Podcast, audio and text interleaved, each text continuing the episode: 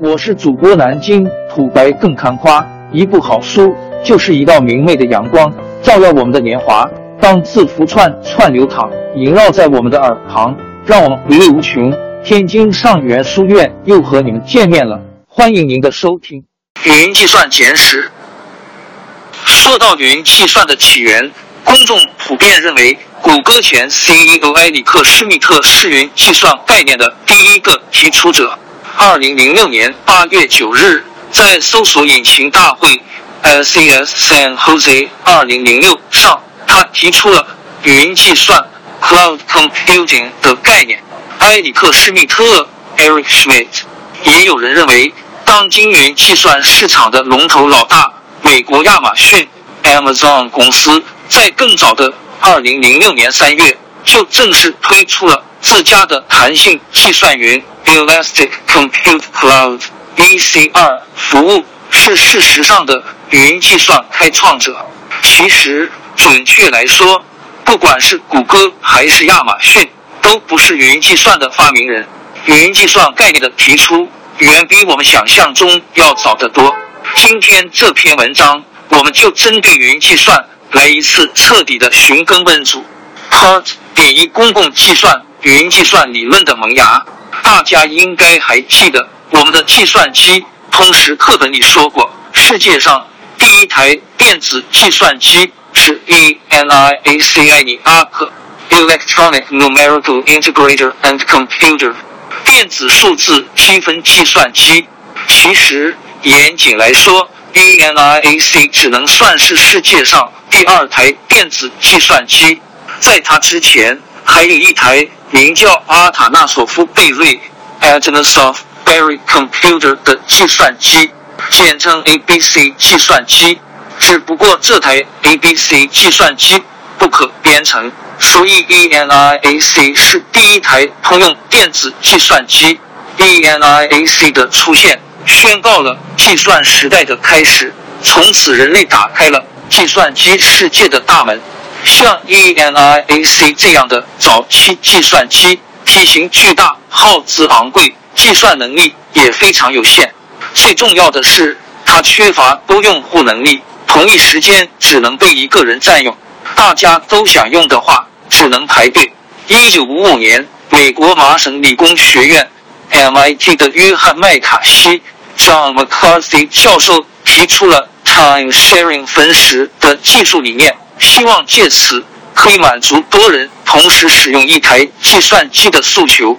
约翰麦卡锡，一九二七年至二零一一年。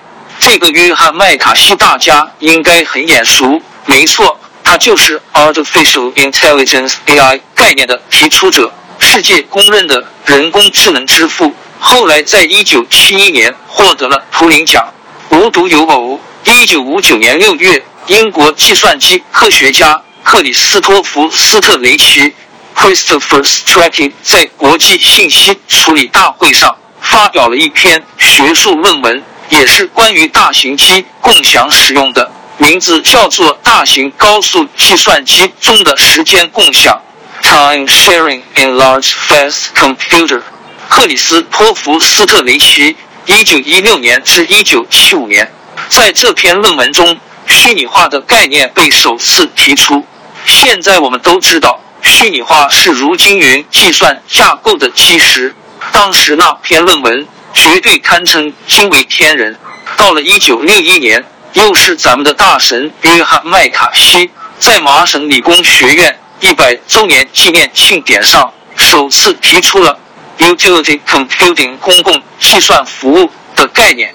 如果我设想的那种计算机注积分时计算机。同时支持多人同时使用的计算机能够成真，那么计算或许某天会像电话一样被组织成公共服务。Utility computing 公共计算服务将是一种全新的重要工业的基础。这个 utility computing 的翻译其实行业里存在一定的争议。Utility 有公共服务、实用、效用的意思，有人把它翻译成公共计算。也有人翻译成效用计算。麦卡锡的理念其实借鉴了传统的电厂模式，说白了就是把计算资源当作是一种像电一样的能源资源，用户可以像把灯泡插入插座一样，随时随地使用计算资源，并根据使用量进行付费。受麦卡锡观点的影响，麻省理工学院和 DARPA 美国国防高级研究计划局下属的 IPTO 信息处理技术办公室共同启动了著名的 MAC Multiple Access Computing 项目。DARPA 还专门提供了约两百万美元的项目津贴。MAC 项目的目标就是开发多人可同时使用的电脑系统。实际上，这就是云和虚拟化技术的雏形。一九六四年，《大西洋月刊》发表了一篇题为《The Computers of Tomorrow》（明日计算机）的文章，详细分析了公共计算服务与公共电网的异同点。文章指出，计算想要成为像电网那样的公共服务，需要关注三个问题：接口。用户如何和资源进行对接？服务设备用户通过什么设备将资源转换成服务？产品同质性，电总归是电，而计算是一种复杂的服务，存在多样性，存在不同的编程语言和硬件，如何兼容交互？一九六五年，在 The Computers of Tomorrow 的影响下，MAC 项目组。开始开发 multi-stage 分时多任务操作系统，在这个过程中建议通用电气被选为硬件供应商，IBM 出局。贝尔实验室后来也加入到 MAC 的软件开发中。一九六五年，从 MAC 中出局的 IBM 开始研发 CP-40 CMS 分时操作系统，该系统于一九六七年发布。是历史上第一个虚拟机系统。一九六九年，受不了 Multics 缓慢进展的贝尔实验室从 MAC 项目退出，开始开发 Unix 操作系统。一九七零年问世。一九六九年，在约瑟夫·利克莱德 J 点 C 点 R l i k l e r IPTO 负责人的推动下，ARPA 国防部高级研究计划局研究的计算机网络。ARPANET 诞生，我相信大家都认识 ARPANET。没错，这就是后来的 Internet。约瑟夫·利克莱德（一九一五年至一九九零年）自此，云计算所依赖的三大底层技术全部出现了：用于管理物理计算资源的操作系统，用于把资源分给多人同时使用的虚拟化技术，用于远程接入的互联网。Part 点二网格计算云计算理念的复苏。虽然云计算基础技术纷纷出现，但二十世纪七十至八十年代，人们沉浸于 PC 市场的繁荣，主要精力都放在了软件和网络上，进而忽视了对 Utility Computing 的关注。一九八四年，SUN 公司联合创始人 John Gates 约翰盖奇提出。网络就是计算机，The network is the computer 的重要猜想，用于描述分布式计算技术带来的新世界。云计算其实就是分布式计算的一种。约翰盖奇。然而，人们仍然没有对云计算引起足够的关注。直到九十年代，云计算相关的理念重新回到了人们的视野。不过，这次他换了一个更简单的名字。叫做网格计算 （Grid Computing）。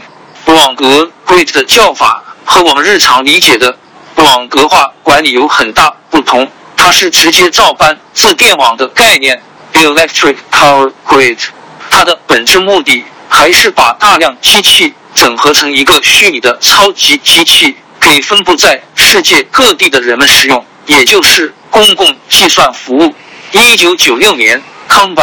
Compaq 公司的一群技术主管在讨论计算业务的发展时，首次使用了 “cloud computing” 这个词。他们认为商业计算会向 “cloud computing” 的方向转移。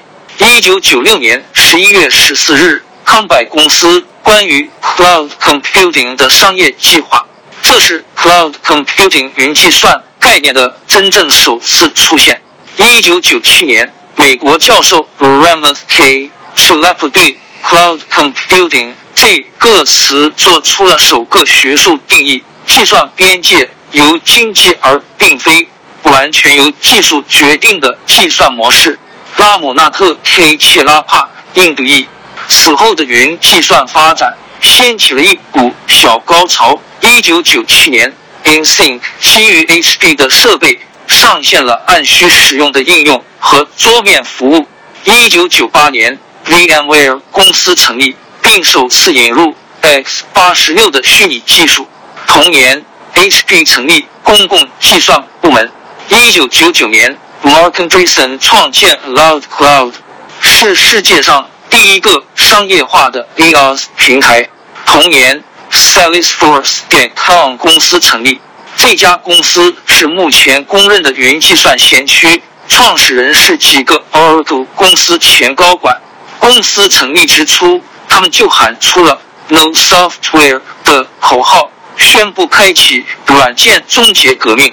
他们通过自己的互联网站点，向企业提供客户关系管理 CRM 软件系统，使得企业不必像以前那样。通过部署自己的软件系统来进行客户管理，这就是最早的软件及服务 SaaS 模型。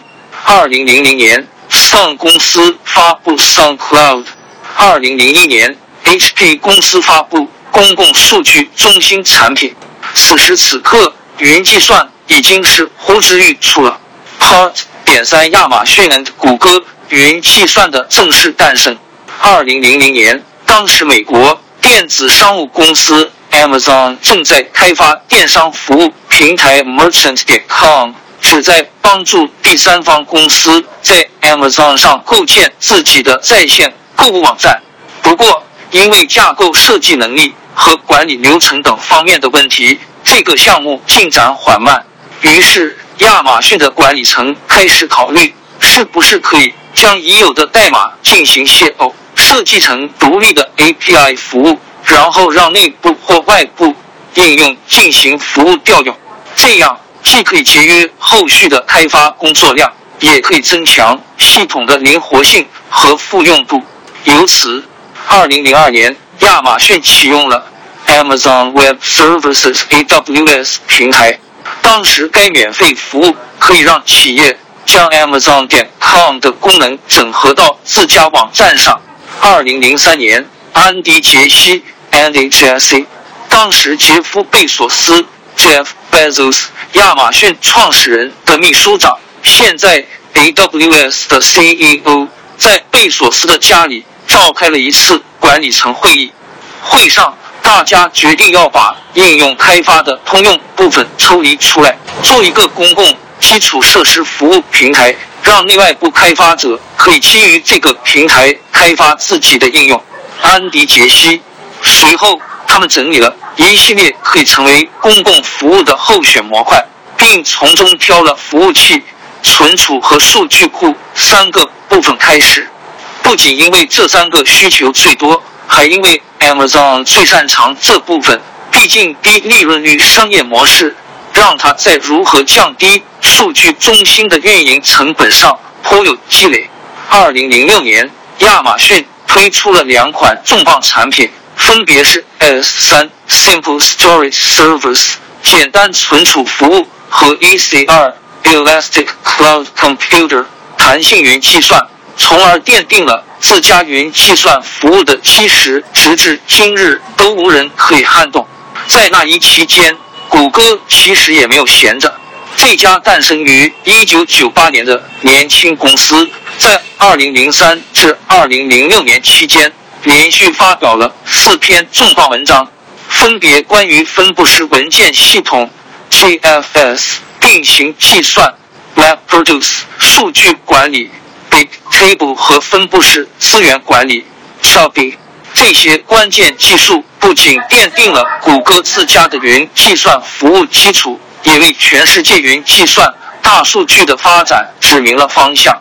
二零零六年，二十七岁的 Google 高级工程师克里斯托夫·比西利亚第一次向 Google 董事长兼 CEO 施密特提出云端计算的想法。在施密特的支持下，Google 推出了 Google 一零一计划，并正式提出云的概念。克里斯托夫比西利亚，后来《财富》杂志十大最具头脑人物授予其最聪明的工程师称号。于是就有了本文开头施密特发表的讲话。至此，云计算揭开了神秘的面纱，正式来到了公众的面前。随后的云计算进入了快速发展阶段，并最终渗透到了我们工作和生活的各个领域。The End。参考文献：一、云计算二十年简史，俄博士；二、AWS 杀死了云计算，云计算四十年历史化蝶层简，郭华派媒体；三、云计算的起源与发展，品高云；四、一篇文章带你看懂云计算的前世今生与未来，雷锋网；五、云计算深刻改变未来，张伟民；六。云计算的发展史，华祖牧童简书。王朝更迭，江山易主，世事山河都会变迁。其实我们无需不辞辛劳去追寻什么永远，活在当下，做每一件自己想做的事，去每一座和自己有缘的城市，看每一道动人心肠的风景，珍惜每一个擦肩的路人。纵算经历颠沛，尝尽苦楚，也无怨悔。感谢您的收听，朋友们，让我们下期再见。